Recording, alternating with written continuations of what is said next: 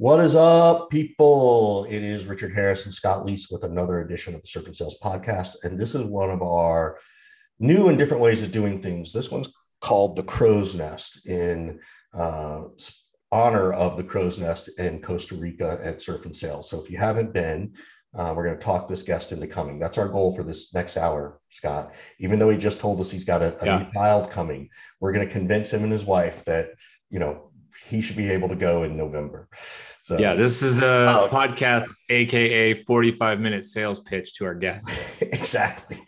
So uh, if you haven't signed up for uh, our November events, please come. I think the first one sold out. The second one has a couple of slots left. So we yeah, we've got four. The first one is sold out, and the second week in November has four open spots left as of right now. And there's usually someone bails, so there might be a slot for the first week if that's the one you really want. So we put we'll put you on a waiting list. Anyway, I want to give a good shout out, quick shout out to Sendoso and Scratchpad and Outreach, our sponsors for the month. Uh, we really appreciate all that they do to help us bring these conversations to the sales community and the additional work they do with us or even on their own to support the sales community. Um, I think it's super important and we want to support those who support us. With that being said, I want to introduce Travis Matthews. Um, Travis, I posted a couple about a month ago in May um, hey, who wants to come on the podcast and ask questions? And so uh, Travis was one of the first to respond and he signed up and here we are. So Travis, um, give folks a, a, hello of like, what, what's your role? Where do you come from? What kind of sales cycles you run through, all that kind of stuff. Oh man, all sorts of stuff. Thanks for the intro, Richard. Scott, thanks for having me on today, guys. Um, yeah, so currently I'm an account executive on the majors install team at DocuSign. Um, I just started here last March, and uh, prior to that, I spent the better part of the last 10 years um, as a sales rep in the green industry, representing commercial landscape contractors. So it's uh, been a bit of a change lately, but it's been an exciting change for us, and uh, I'm enjoying the hell out of it. Scott, I don't know if you know this, but back in the day before I worked at Mashery, I interviewed at Mashery one day and DocuSign the same day. And apparently, I, I was so excited about DocuSign and Travis, I'll talk offline about it, but apparently I said the F word in the interview while the person interviewing me was eating their lunch. Mm-hmm. Um, but then I was told by the recruiter that they didn't like that. And I'm like, get the fuck out of here. this is an amazing story I've not heard. Yeah, I, I, don't. And, and did fairness, not get a job at DocuSign because he used the F word. and by the way, Scott, this and everybody, this was so early that I was being hired interviewing for the sales manager in the San Francisco office. Like this is in oh, 2010. Oh, so wow. I really blew it. Oh, your um, big mouth got you in trouble again. yet again, right? Like yet again. So anyway, Travis, that's that's my quick piece of that. I'll tell you offline who that is, but um, because I think he's still there and he's, he's a good guy. Like in fairness, he's he built you guys, so he's done good stuff. Uh, oh, anyway, what, what, do you want to ask us, man? What do I? Well, I guess the, the, the first thing I would ask is for Scott, uh, going left or going right? Oh gosh, I got to think about this for a second. Uh, going right. Well, yeah. let me rephrase. Let me rephrase. When I have not been surfing in a while, going right is way easier. Mm-hmm. When when I've been surfing a lot more, I I enjoy going to the left because I I think I'm better at going to the left, but it, it's harder to like pick up if that makes sense. Yeah, are you regular foot? I guess I'm regular footed. Yeah. Awesome. I love it. Um, how about, how about surf, that's a surf question, Richard. That's yeah, a surf question. Sorry, it's I, I figured it out. For the podcast. Um, for me, yeah, go, going. I don't know. Either way is fine. Uh, going right's definitely easier because I'm regular as well. Um, and yeah. you'll have to excuse me. My wife's taking our kids to the beach, so you might have like 30 seconds of just kids in the background. Sorry. That's all right. We um, listen. The, the, joy of people going to the beach is a welcome sound on the show. Yes, yeah. love it. so, um, yeah. So I I, I think the next thing I'd love to bring up is so Scott, I you probably don't remember because you've impacted so many people's lives. Um, but six, I think it was like six years ago or so, you had just started getting pretty active on LinkedIn, and I found you. And I was interested in getting in tech in that time because I'd been in like the green industry for like five years. And I sent you a DM on LinkedIn. You responded within five minutes with your phone number. And like 10 minutes later, we were talking. I was in like a Sprouts parking lot. And you were just wow you spent like half an hour breaking down the entire industry to me and it was like one of the more powerful moments i've had with anyone in the industry before so uh, So wow. thank you for that. I mean, you. Oh, you're welcome. Thanks for thanks for bringing that story up and that memory up. I, I cannot say truthfully that I remember that specific conversation, but it does sound like something that I would do and have tried to do as much as I can yeah. over the years. So sounds like it worked. You were able to transition from the green industry into tech and all that. So it took some time. So Travis, talk about that for a second. Like what was that transition like? Because I think there's a lot of people who are going to go through different kinds of transitions. They all do. We all do. I've talked to teachers who are transitioning into sales. I know salespeople who are transitioning into new roles, whether it was, you know, the recent, you know, you know, great, you know, recession to now all of a sudden things are happening. Talk mm-hmm. about like talk about maybe those scary parts and some advice you give somebody. Um I, th- I, think the first thing we should address is just the level of pretension that comes in the tech industry. Ah. Uh, so, and I, have actually seen you guys have been speaking on this, and more people are starting to speak out about it finally. But, you know, being someone who spent a decade selling commercial landscape work, I think people don't really when when I had met with different recruiters at different tech companies, they weren't able to process or understand what it was I did. And so I was immediately basically just like not given the opportunity because I didn't have SaaS specific experience. And I'm like, I, I don't oh, understand. Don't hire somebody with three years of SaaS experience over somebody who has 10 years of a successful, successful sales career. Like it. So there, there's like this level of pretension, I think, in SaaS that needs to just go away because at the end of the day, you're still having the exact same conversations. You're listening to people, you're identifying what their problems are, and you're solving them. I mean, that's yeah, all sales is. And uh, so it honestly, it frustrated the hell out of me um, to the point where after I talked to you, I interviewed with a few companies like six years ago. And then eventually I just said, you know what, I'm done with it. I don't want to deal with this anymore because it wasn't, I, I wasn't getting to where I wanted to go with it. Um, so, but but as far as like the most recent transition that I finally made, um, I had a friend who worked on the majors team at DocuSign, and he actually recommended me for a role in their team. So having that internal referral allowed me to get through that process and bypass the recruiter.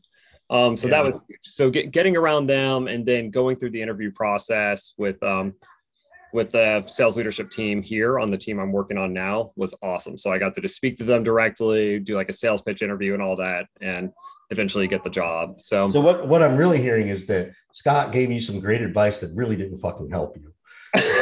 That's right. You couldn't get I gave you good advice that didn't work. you should have called Richard. So, uh, I, I, but I was I, memorable at least. Yes.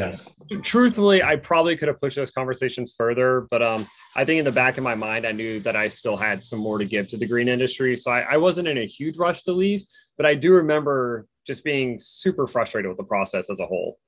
So, uh, for any well, recruiters out there for so tech, now that so Travis, now that you've made it right, yeah. and you're in SaaS, and you are thousand percent correct that like the pretentiousness is ridiculous.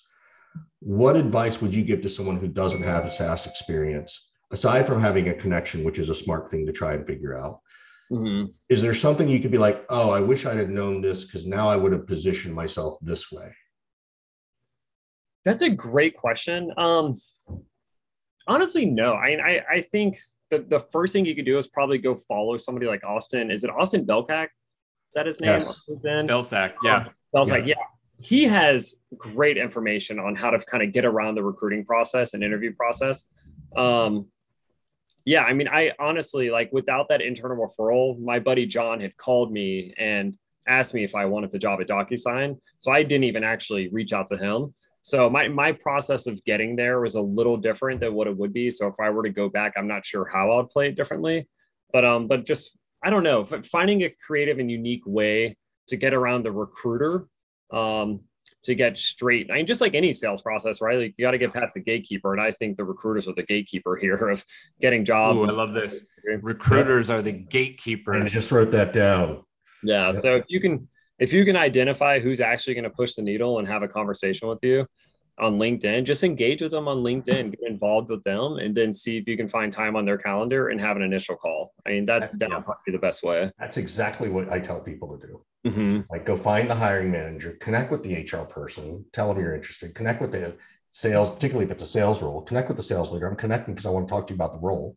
Yep. Then you email that leader directly, figure out their email cadence, and you call and text them however you can and just show them that you can push your way through. So I love that. So you do have advice. So I just want to make sure you know that, Travis. yeah, thank you. All right, back to you. What do you want to ask us? Man, what would I like to ask? Um, at, at what point did you guys realize that you were ready to like step away from? I'm not necessarily your career because it says your career, but but when did you realize like you know what i've built enough information and knowledge about what i'm doing that i want to start sharing in the first place on linkedin like that's that's kind of like the first hurdle to getting to where you guys are at these days and you guys have very interesting lives that you've built out. So at what point did you recognize you were prepared to do that or did it just happen organically? I'll go first. Um yeah go ahead because i'm i'm still trying to process the fact that my life is interesting as i sit in my office and Travis's garage is now an office and he's his wife is taking kids to the beach presumably right. a couple minutes away. Right. So scott maybe you need to ask travis some questions. Yeah. Um, yeah his but, life uh, is interesting.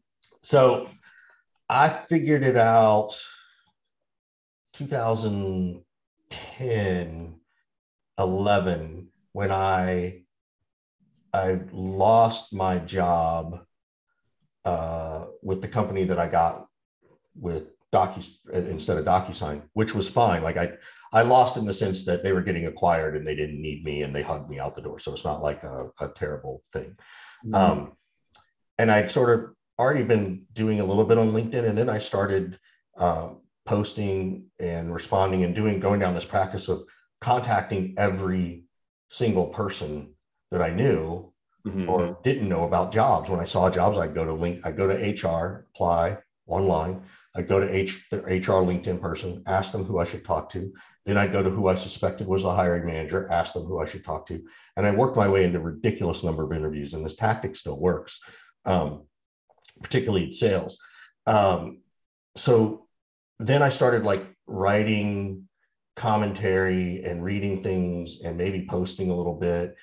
And um, and then connected with Sales Hacker and started sharing ideas in there. And I realized what what the light bulb was was people were asking questions in communities when LinkedIn promoted communities, and I had answers mm-hmm. that I was a little nervous to share at first because I was like, do I really have the right answer? But they were the right answer.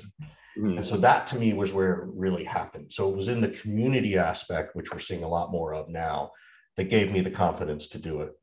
And then over time, through that whole transition, that's when I started to become a consultant, actually with the help of Scott.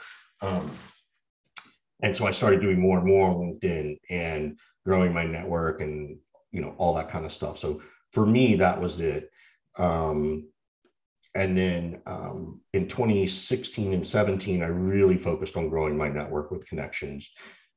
And you know, Scott and I've known each other all this time, and I was finally explaining to Scott what I was doing, and he got on board on the the the content side, but he was still carrying his own W two. So, um, so anyway, so that's that's where it happened. So the first hurdle was I had to feel like I I had to give myself permission to answer somebody's question, not knowing if I was right or not, but mm-hmm.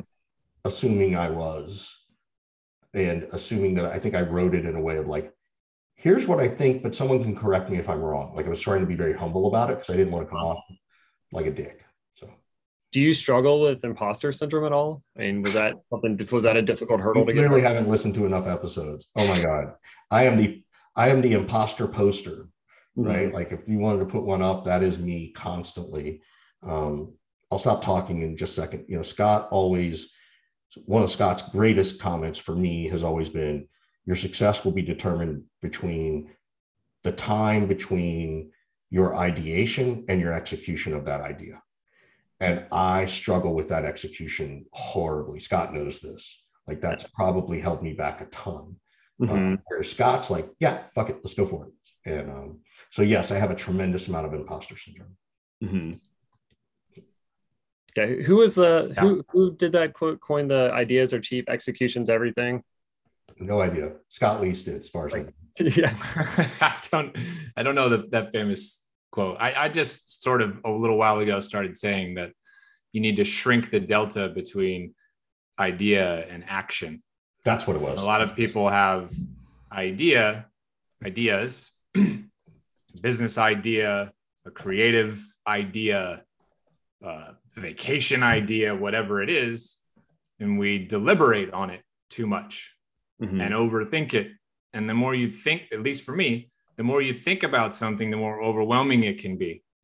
All the little tiny details show up, and those details can spook you sometimes or give you anxiety or whatever. They hold you back. Mm-hmm. So, I I have I'm fortunate, I think, in the sense that when I latch on to an idea, I, I take action like pretty quick. Mm-hmm. I don't overthink things too often. It sometimes, you know, backfires, of course, but I think more often than not, it's it's for the greater good. You know, the, the benefit far outweighs the the downside of it. So, so how do you fill in the gaps on like some of the smaller detail items that could be overwhelming? Well, Richard can comment on this a bit. Uh, I just literally tend not to think about them, Travis.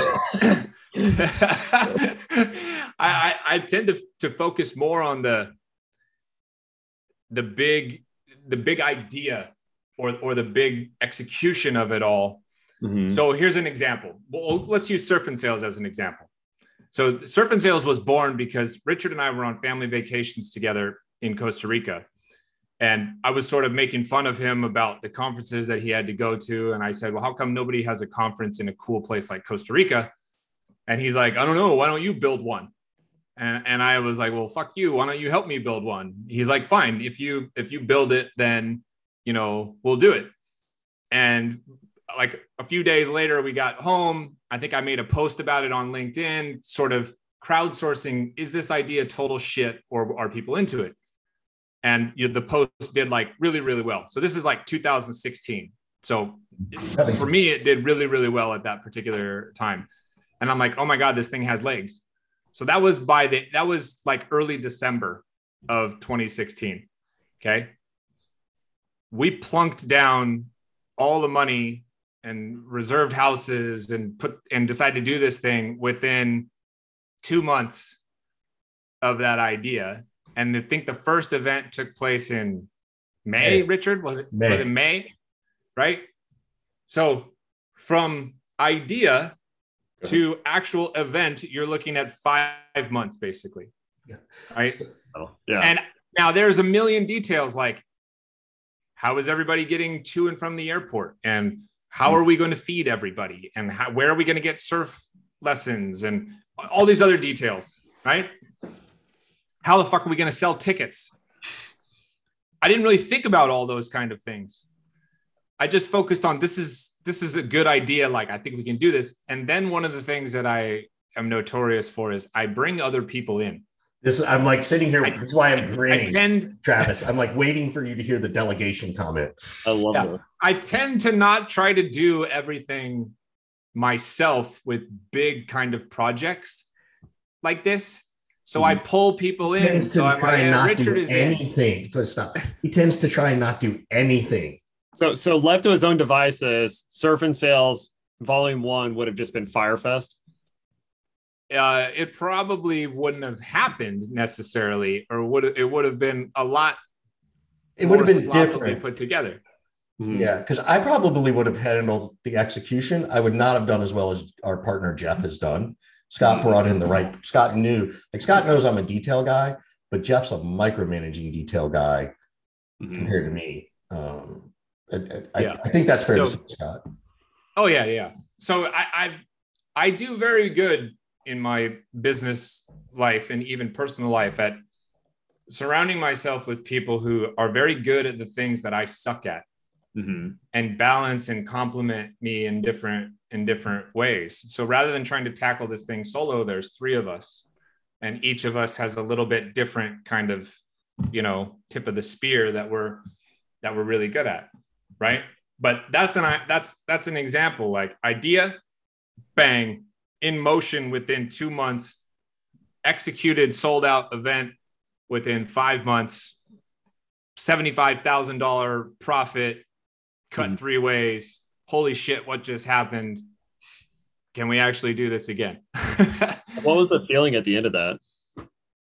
what was the feeling at the end of the first? I think it was literally for me like, holy shit, that did this just happen? Did we just like actually hold an event that people loved and learned something and we got paid like a good grip of money to basically go on a vacation, ditching our families along the way, mm-hmm. like, you know, just like somebody, my father-in-law, uh, said said to me, he goes, "How's that boondoggle of yours going?" Like that's his joking way of like, "How did you pull off this kind of, you know, thing?"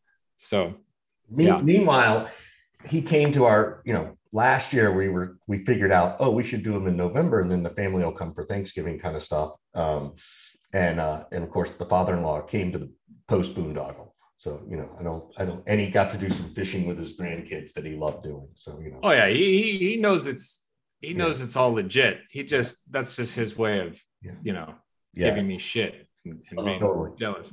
So while while Richard's story, Travis, is the circumstances are you know company gets acquired in the process of interviewing all over the place, lands into these consulting gigs and goes all in. I was much slower to go all in, much more measured and and sort of kept trying to to see if I could build stuff on the side that would match my income level from W 2 mm-hmm. and also kept chasing, you know, sort of a big exit, if you will, you know, trying to have a big liquidity event that might, you know, put some distance between me and, you know, the average middle America person. Mm-hmm right? trying to change the game generationally for my my kids and my and my family. So I was chasing that while also trying to creep side hustle kind of stuff up. And it, it was at first like, what can I do that would pay one bill off every month? Mm-hmm. You know, so it's and then I was had been in the game for probably 10 years or so. And I started getting some inquiries of people who wanted help talking through how to build a sales org.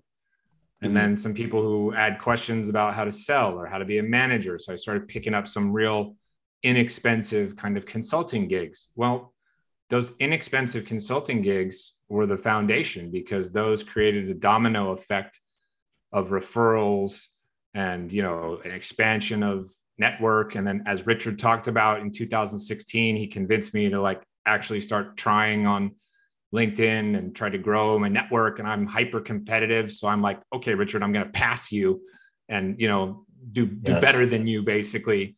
Right. And then we did surf and sales. And then I wrote my first book. And mm. then I, you know, went all in in 2019 running the business for myself. And then 2020, I launched Thursday night sales.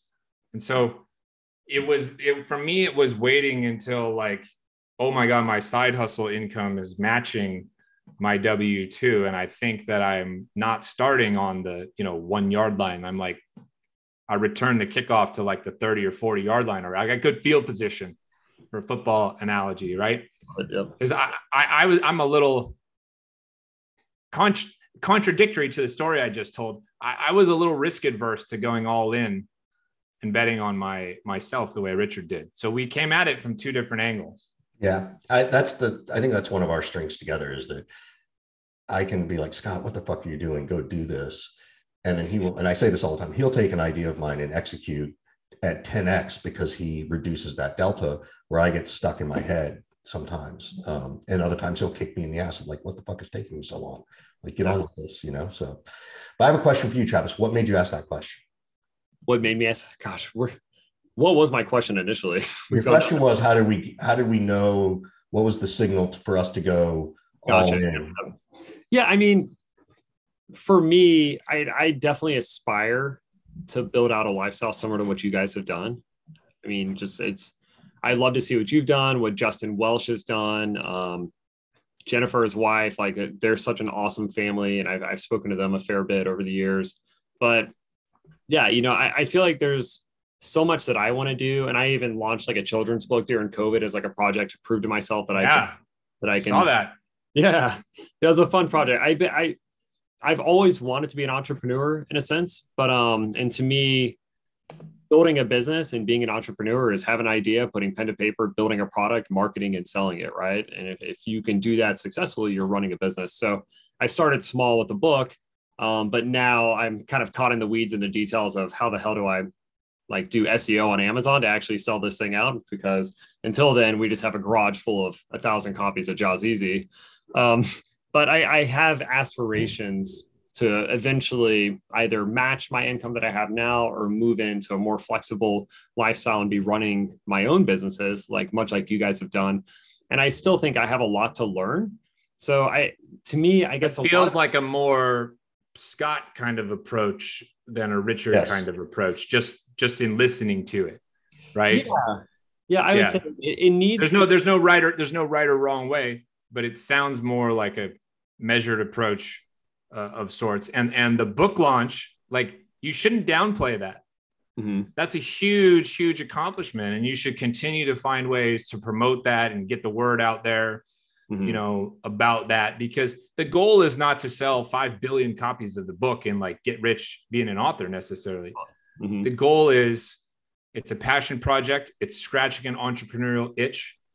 If you can, I don't know, get even a hundred to two hundred dollars a month in royalties mm-hmm. off of the book, hey, that's a cell phone bill, man. Yeah. And that's a big, big win. Mm-hmm. Right. And it's a bit of a legacy thing that you can, you know, be proud of and, and whatnot. All this stuff is is very important to the collective. Who is Travis? What is Travis capable of and what is he all about? So I'm gonna I'm gonna flip it a little bit. Scott, I'm going to interview you a couple of questions around this for your benefit, Travis, because I think this will give you ideas rather than just telling you what to do. Scott, you've always said that your books are your what? You know, we lost you, but you said the word calling card. It's a calling card for me. Right. It's like if somebody wants to know who I am, how I think, what I'm all about, like they could check that out oh. before ever yep. reaching out to me. Scott, how many books did you just mail out by hand just to say hello to Seds of Sales? Hundreds. I, I couldn't even tell you. And Hundreds. Did you do, and did you do it yourself by hand? Well, I may have enlisted a little bit of help. I, my point is, you did it out of the garage. It's not like you out of the garage. Yeah. yeah, well, I had a, I had a, a, just for distribution purposes, I ordered a 2,000 book pallet that mm. showed up in my garage, and bit by bit, I distributed those mm-hmm. at, at my own expense, right, just to get the word out there, and that compounding effect. All of a sudden, people were buying it it started getting reviewed all over the place, started showing up on, you know, top 50 book lists, sales book lists, and stuff like that. It kind of took on a life of its own. Yeah. You know, and even now, I'm, I think I did this maybe, I don't know, a couple months ago, maybe. Um, you know, I wrote something that was like a excerpt from my book, and I said, Hey, if anybody wants a copy of the book, just hit me up. And I think I mailed off 50 of them or something like that. Mm-hmm. You know, so, Travis, I'm asking you this because I want you to understand it's. I heard you say about SEOing this on Amazon. Mm-hmm. I think that's something to learn. It's something to know, but that's not. I want you to see a, a more tactical SEO, right? And yeah. you, believe me, you can task rabbit this shit. Like this mm-hmm. is not something you need to sit in the garage and do, right? Like you could task rabbit this, and you know, in, in Scott's mind, right? it's not even a question of sending out a thousand. It's like, how do I get out five a week for the next three weeks? And let me see what happens. Let me figure this out a little bit and then do it. Or I think, Scott, you did this. Tell me if I'm wrong. Let me find the, because Scott was going after a very specific target market, right? But it's like he would send five copies to sales leaders to say, give these to your team if you want. Mm-hmm. Right, like that kind yeah. of thing. So that when he says he sent out a thousand, he didn't necessarily send out a thousand to a thousand people Oh, you know, he did some yeah, very micro distribution. Yeah. yeah. So that to me, I think is, you know, yeah. The most I ever sent to, you know, one time would be like, uh, there'd be a founder or a VP of sales. Like I think I sent a box to David Cancel at Drift and Kyle Porter at Sales Loft and just said, Hey, here's a box of a hundred books. Pass these out to your sales team. You know, hope it hope it's helpful. Let me know if I can ever do anything for you. Right. simple guerrilla distribution. So when you talk about like SEOing Amazon or SEOing Google or marketing or advertising, I never did any of that shit. Mm-hmm. None of it. I love it. Yeah. Yeah. What else you want to ask us? Go for it. Um, well, I'm curious back to when you were talking early on, Scott, how companies were reaching out to you for consulting.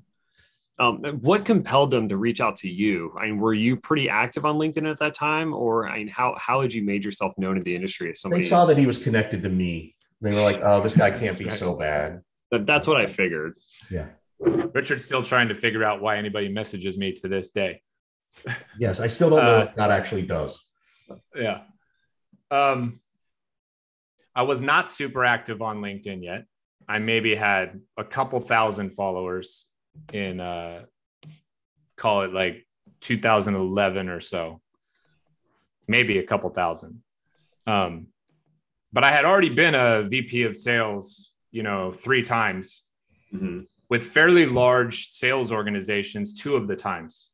Mm-hmm. I'm talking about, you know, 75 people or so in company one, 200 people in company two. This is in the Bay Area.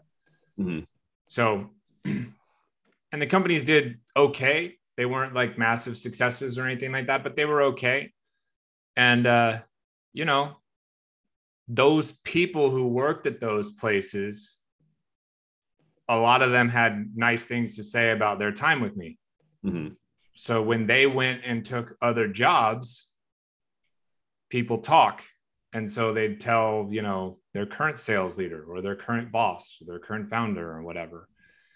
And in early 2011 was when i i first started getting sort of messages in my inbox that were like hey i know you built a few sales orgs and you're currently building one at Main Street Hub. Would love to talk to you. And I, I just it was like onesie twosies every couple months you know and I didn't charge hardly anything. You know, it was like a couple hundred dollars a month is is all I asked for. I just wanted the experience and the practice and sort of just trying to figure out like what the hell does one talk about and, and do in this consulting thing. It's not like I knew. Mm-hmm. Um, and those, you know, compounded again, and somebody talked, and it led to other things, and it just kind of, you know, grew from grew from there. And you know, I don't I really don't do any prospecting at all. You know, people just find their their way through word of mouth, basically. Yeah. And did you have a similar approach to Richard, or did you do much consulting or no? No, I did. I did nothing. Like I like my story was I lost that job. I mm. started interviewing in all kinds of places couldn't get hired for like five months. It was really frustrating because I was making like to the fourth or fifth interview.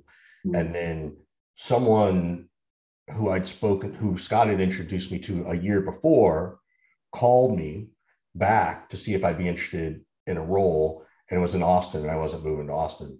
And um, I said, but I could do some consulting for you. And mm-hmm. he's like, okay. Uh, put together some proposal. Um, and I was like, I'm literally using a Yahoo email address at this point, right? Like it's, I didn't I wasn't even cool enough to have a Gmail address.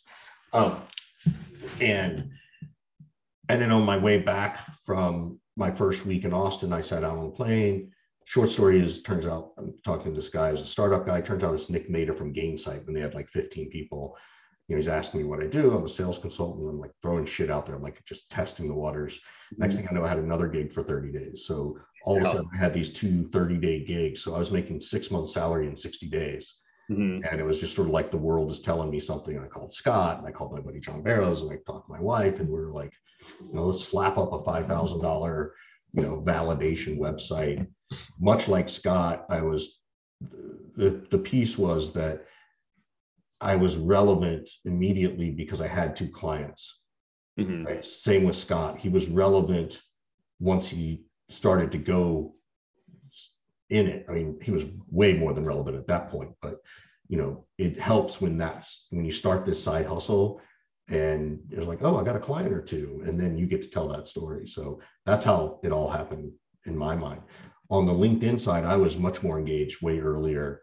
Um, it's how I ended up connecting with Sales Hacker, which also boosted my role. Like I, I six months after I started doing this, I went to Rainmaker for SalesLoft, um, met Max Altshuler, never met him before. I told him I loved what he's doing on LinkedIn if I could ever help, you know. And then he said, just keep posting. And then like three months later, he said he needed some help. And all of a sudden I was the sales trainer for Sales Hacker. And he asked me to start hosting webinars and stuff. He was smart enough to see like, oh, we should put Richard out there so that he can get us more business kind of stuff. And, you know, for me, it was weird things falling into place mm-hmm. unexpectedly but I think it has to do with karma and the fact that, okay, I'll try these things. And so even though I, at the beginning, I still have this massive imposter syndrome, I still have this piece that will kick myself in the ass to go out and try something. I love that. Yeah. What, uh, what, what would you say is your most favorite project you've ever worked on? And what's the project you're most proud of? Like over the last few years? Scott, you want to go first? You're still on mute, buddy. God, this is like the Richard episode. Like, finally, finally. Oh my God, I have failed. I have become Richard. Yes. Uh, I mean, my most favorite project. I don't know how I not say it. Surf and sales. Yeah. I mean, we're running three events a year now, spending really like four plus weeks mm-hmm. a year. So over a month a year, we live in Costa Rica, which is kind of wild to think about and say out loud, Richard. I don't know if you yeah, I never when you said live, at this moment yeah, we are before. Yeah, yeah. One twelfth of your calendar year you live in Costa Rica, by the way. Five more months and you can apply to be a resident. Uh, so it, it's hard to argue with that. Like we've we've managed to turn this into a business. It's a, it's podcasts with revenues. It's events with revenues and sponsorship, and it's impacting the lives of sixty plus people, you know, per year mm-hmm. and it's a blast and we I get to do something that I love, that kind of thing. That's probably the most fun. The thing that I'm probably the most proud of is actually the last time I was an operator in building this company called Qualia, because Qualia has done exactly what it set out to do and become the market leader in its space, unicorn company, that kind of thing. Um, and that's, you know, kind of the feather in a cap of a 15 year VP of sales career. That's like the feather in my cap kind of one. So, Richard? Uh, I would say surf and sales is my most favorite because it's so far out of the box for me. Like I'm not a surfer, right? Like Scott wasn't joking when he said, "Hey, Richard, that means that's a surf question going right or left." Like, do you get out there when you guys go? Yeah, I do. I do. It's taken me a long time, but I do, and I enjoy it, um, and I like it. Uh, and my kids love it too, which is great. In fact, I still owe my son a, a surf trip here. Um, so I think that's probably the one of them. I think the thing I'm most proud of is that I figured this out and figured out how to do this without a playbook. Yeah, starting my business right and um, taking that risk and that leap and recognizing what it is and you know having to make the decision of okay well do i build this thing out like a John Barrows and start having employees and shit, or do I just make this my lifestyle business? Right. Like I'm I'm younger, you know, I'm 53 now. And it's kind of like, okay, what am I going to do in 10 years? Do I want to keep doing this? And part of me wants to keep my foot in the water, but part of me is like, not not, not this much.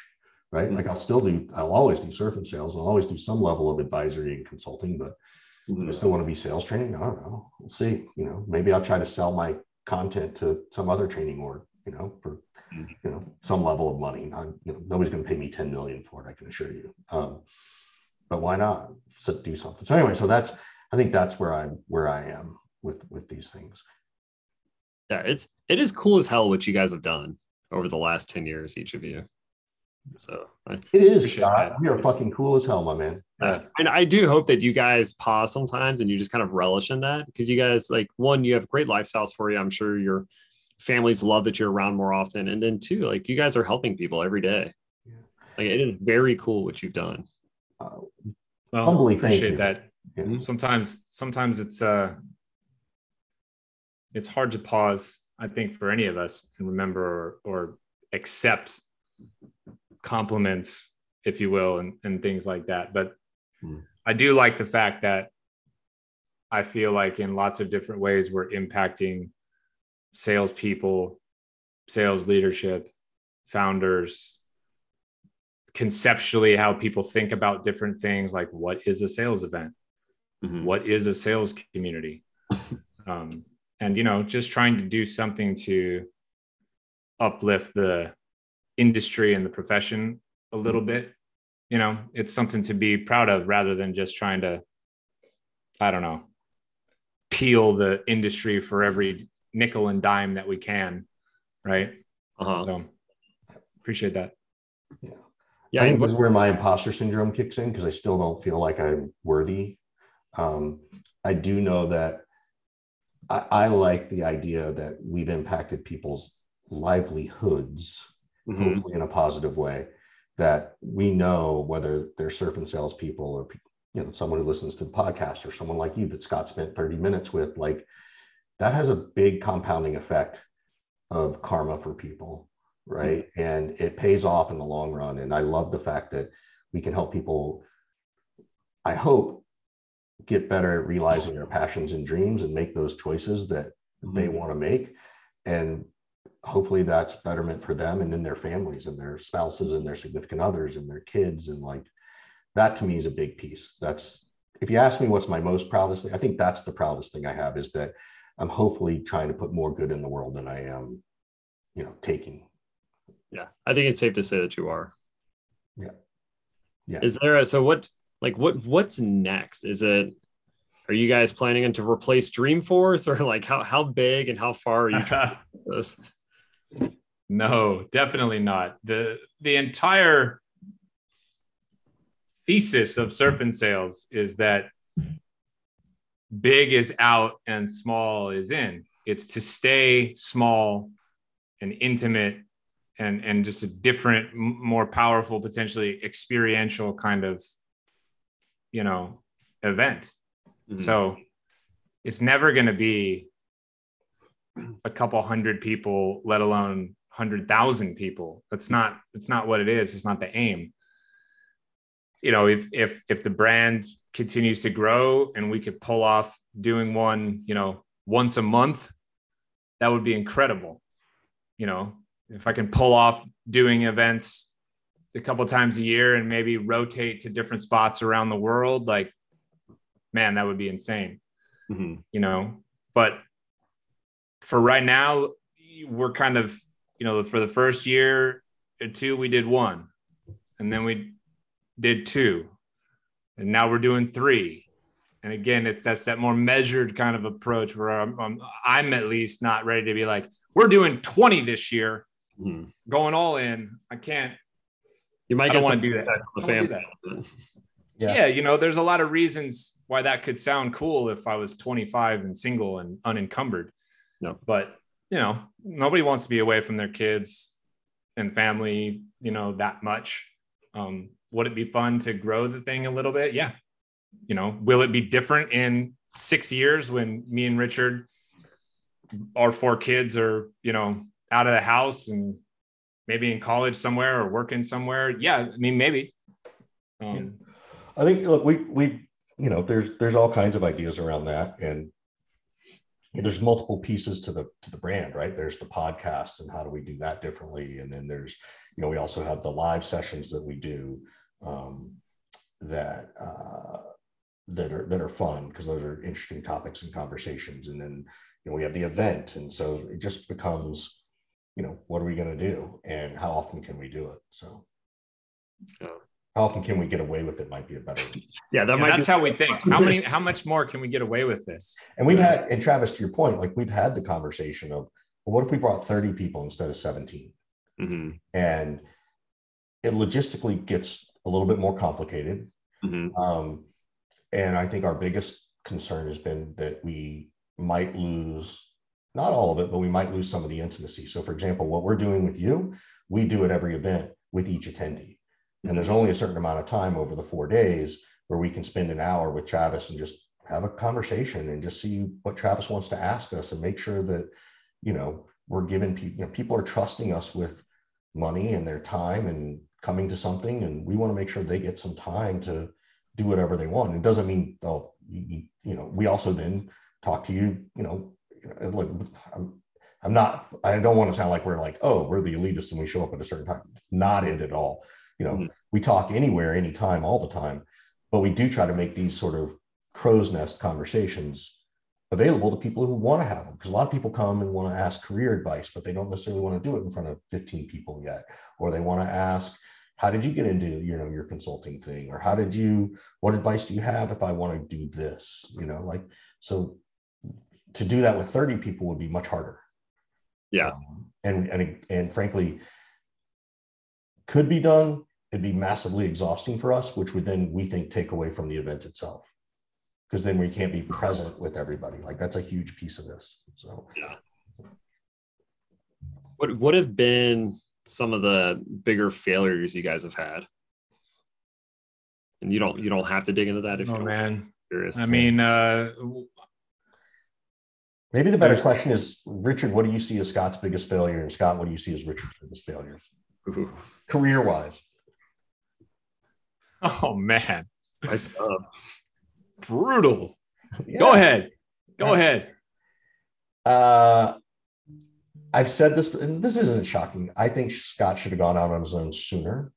I understand why he didn't. And his long game approach is probably going to pay off better than if had he gone sooner because of because particularly because of Qualia. So I, I but in my mind, I'm like, Scott, why did you take so long to do this? um, I've seen Scott make some bad, eh, which we all have, where we've tried to go work for someone and it was just a terrible experience because what we thought we were promised didn't deliver. Mm-hmm. And we sold ourselves on something that I don't know if we got happy ears on. Like there's there's one company I'm thinking of, Scott, when you went up, moved up to Sonoma or wherever it was that one time. Yeah. Yeah. Um, yeah. So those are the things that I think. Um, but I don't. There's nothing harsh in there. Like I don't, you know. I, was, I have a harsh one for Richard. Oh, go. I'm gonna video. I'm gonna record this and snippet it out. Go for it. It's already being recorded, Richard. That's what we do with the show. We record the show and then we broadcast it later on. Scott, you're on mute. Should I put you on mute while you start? I am not on mute right now. Uh, in 2004, I was uh, just getting just recovering from some of my health problems and everything. Mm-hmm. And I had a conversation with a friend of mine named Tony Marshall that I played college tennis with. And Tony was working for uh, a security company. What was the name of the company, Richard? Uh, PC Guardian. Something lock. PC Guardian, where they sold these locks for computers and this this kind of thing. And I was trying to figure out what the fuck I was going to do with my life because my psychology degrees and religion degree, like, uh, what am I going to do with that? Right. And my buddy Tony was like, you should, uh, you know, think about sales. Like, you don't have to have experience in sales. You don't have to have a degree in it. You're super competitive. Uh, you know, you're convincing and and like to, you know, get people to do what you want. All this like kind of stuff. Hmm. And I'm like, all right, well, how do you even get a job in sales? And he's so let me let me talk to my boss and and you know send over your resume or whatever and see if I can get you an interview well, I, I didn't really have a resume because I'd never had a job in my life before that didn't involve getting paid to play or coach sports. So my friend Tony gave his boss my resume, and his boss was like, "Get the fuck out of here! Like this guy's never done anything before. No," and decided not to interview me, let alone not um, give me the job. And that person's name was Richard Harris. So now here's can I, can I rebut that? Uh, there's no rebutting. You can you can add to the uh, commentary around it, but that that that is fact. That is the fact. That is 100 percent the fact. That is the fact. I believe. Now, Richard can add to this. Let me just say one more thing. Now, over the years, both Richard and I had completely forgotten that particular event. And it wasn't but maybe a year or two ago that our friend Tony, I think, reminded us of this. Richard and I had completely forgotten. We had no idea that happened. Yeah. yeah. completely forgotten. But that's a but it's a fact. So yes. Richard saw my bare naked resume and decided not to even give me an interview at PC Guardian. Correct. Now go I ahead, will, Richard. You stand Now, by that. so I will not rebut. Those are all facts, 100%. Um, what I will add as color is that we would probably not have gotten along based on my personality then and my lack of growth as a leader and how I've known you to come into places. Because you, I know Scott would have come in and been like, who is this guy, Richard? Because I was not a great, I mean, I was good sales leader, but I wasn't great. Mhm. And those are a lot. What's made me greater was learning from Scott when I actually went to go work for him. And um, and so in my heart, I really believe that had that happened, one, you would have come in and said, This guy's terrible. How do I get his job? Because that's how he is. That's who Scott is. And I would have failed miserably at it.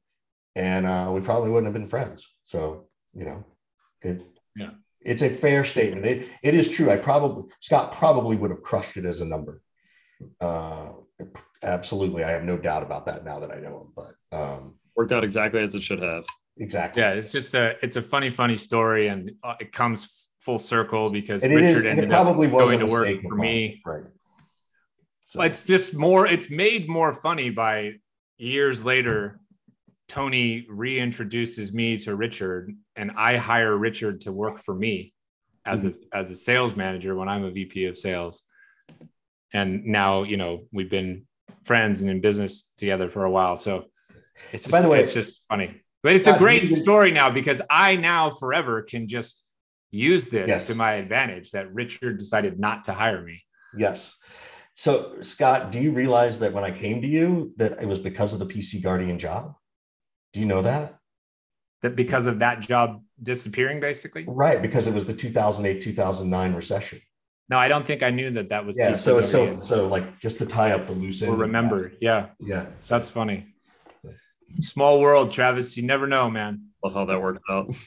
Yeah, Awesome. this has been Travis, a lot. This has been a lot of fun, dude. Yeah, we got to wrap it, but um, Travis, we'll, we'll give you a second. But uh, big thanks to Scratchpad, um, Sendoso, and Outreach. Check out click.io, click.outreach.io forward slash surf for something special on their landing page. Um, can't remember what's on there, but it's on there. And then, Travis, our last question for you, based on your first question to Scott, are you coming to Surf and Sales in November? Oh man, uh, baby's due in September, so uh, I think two months. Perfect. You You'll know, be six uh, weeks old. You'll be fine. Yeah, possibly. It's believe me, it, it is on the radar, and it's been on my roadmap for a while to get out there for it. Um, it is like the event that I've been wanting to do. Um, I there's been I've been to some sales events. I don't really enjoy a lot of them, but this one seems like one that would be pretty special. And I love that you guys put it together. And I kind of hate myself that I didn't come up with the idea myself. Uh, yeah, I, I would love to be a part of it. Uh, it. It's it's a it's a win, not if for me right now. I would say at this point. So if not November, Take. I catch the next one in Take March. it. Yeah. Cool, my Take it. man. 2023, maybe. Yep. Yep. Awesome. Well, you know what? I- All right, man. We'll see you soon. Yep. Hey, thank you both. I really appreciate the time today. That was fun, Travis. yeah, have a great day. You too.